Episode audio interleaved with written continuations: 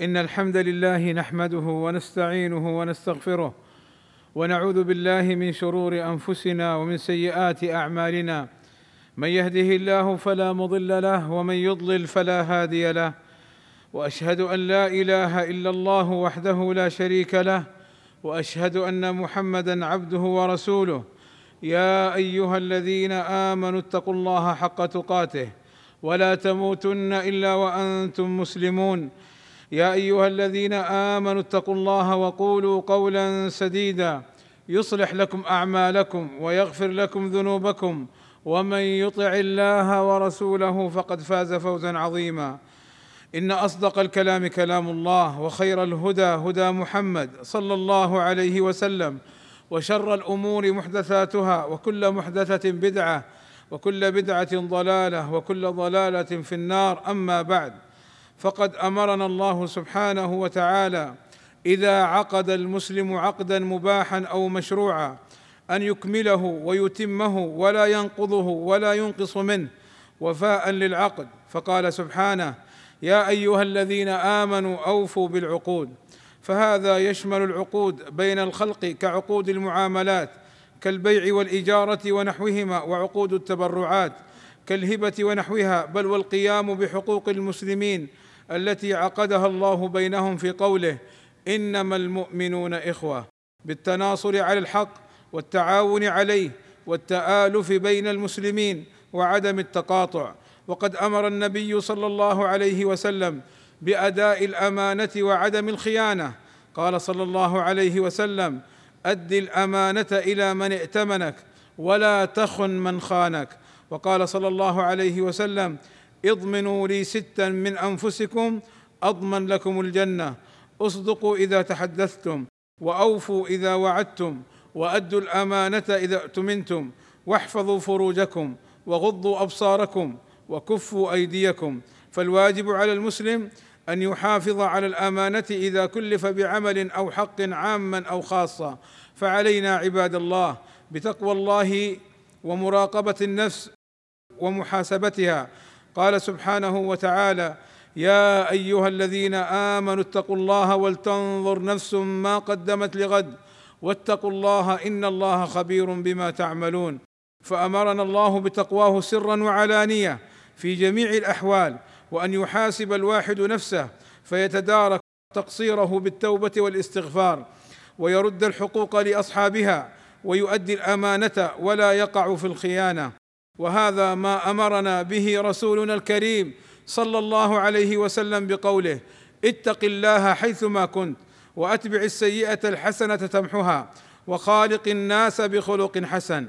فلا تظن يا عبد الله أنك إذا فعلت المحرم سرا ولم يرك أحد أنك تنجو من الحساب والعقاب. قال سبحانه ووضع الكتاب فترى المجرمين مشفقين مما فيه ويقولون ويقولون يا ويلتنا ما لهذا الكتاب لا يغادر صغيرة ولا كبيرة إلا أحصاها ووجدوا ما عملوا حاضرا ولا يظلم ربك أحدا أي لا يترك خطيئة صغيرة ولا كبيرة إلا وهي مكتوبة فيه محفوظة لم ينس منها عمل سر ولا عمل علانية ولا ليل ولا نهار. لذا قال صلى الله عليه وسلم أوصيك بتقوى الله تعالى في سر أمرك وعلانيته وإذا أسأت فأحسن. والله أسأل لي ولكم التوفيق والسداد وأن يغفر لنا الذنوب والآثام. إنه سميع قريب مجيب الدعاء. الحمد لله رب العالمين والصلاة والسلام على المبعوث رحمة للعالمين وعلى آله وصحبه أجمعين. عباد الله إن من صور الأمانة المحافظة على الأموال العامة للدولة فمن أخذها بغير حق شرعي فقد أكل الحرام. والنبي صلى الله عليه وسلم يقول كل لحم نبت من سحت أي حرام فالنار أولى به. وإن ولاة أمرنا في المملكة العربية السعودية يحافظون على الأموال العامة ويحرصون على عدم إهدارها وأن تصرف في وجهها المشروع ومن سولت له نفسه أن يسرقها أو يهدرها فإنه يحاسب ويؤخذ على يده. فعلينا أن نعينهم في المحافظة على الأموال العامة وعدم إهدارها وإتلافها وأن ننصح كل من يفعل ذلك ونوجهه للتي هي أحسن. فإن أصر واستمر فعلينا أن نبلغ الجهات المسؤولة عن حاله ليأخذوا على يديه مصداقا لقول النبي صلى الله عليه وسلم انصر أخاك ظالما أو مظلوما. عباد الله المؤمن يتحلى بالأمانة والصدق والعفة مخلصا لله تعالى ويبتعد عن المال الحرام والخيانة فالخيانة صفة ذميمة فهي من صفات المنافق.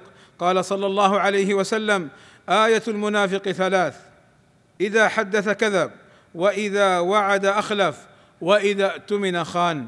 عباد الله إن الله وملائكته يصلون على النبي يا أيها الذين آمنوا صلوا عليه وسلموا تسليما. فاللهم صل على محمد وأزواجه وذريته كما صليت على آل إبراهيم. وبارك على محمد وأزواجه وذريته كما باركت على آل إبراهيم. إنك حميد مجيد.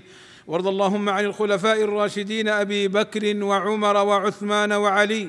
وعن جميع أصحاب النبي صلى الله عليه وسلم والتابعين لهم بإحسان. وعنا معهم بمنك وكرمك. اللهم آتنا في الدنيا حسنة وفي الآخرة حسنة وقنا عذاب النار.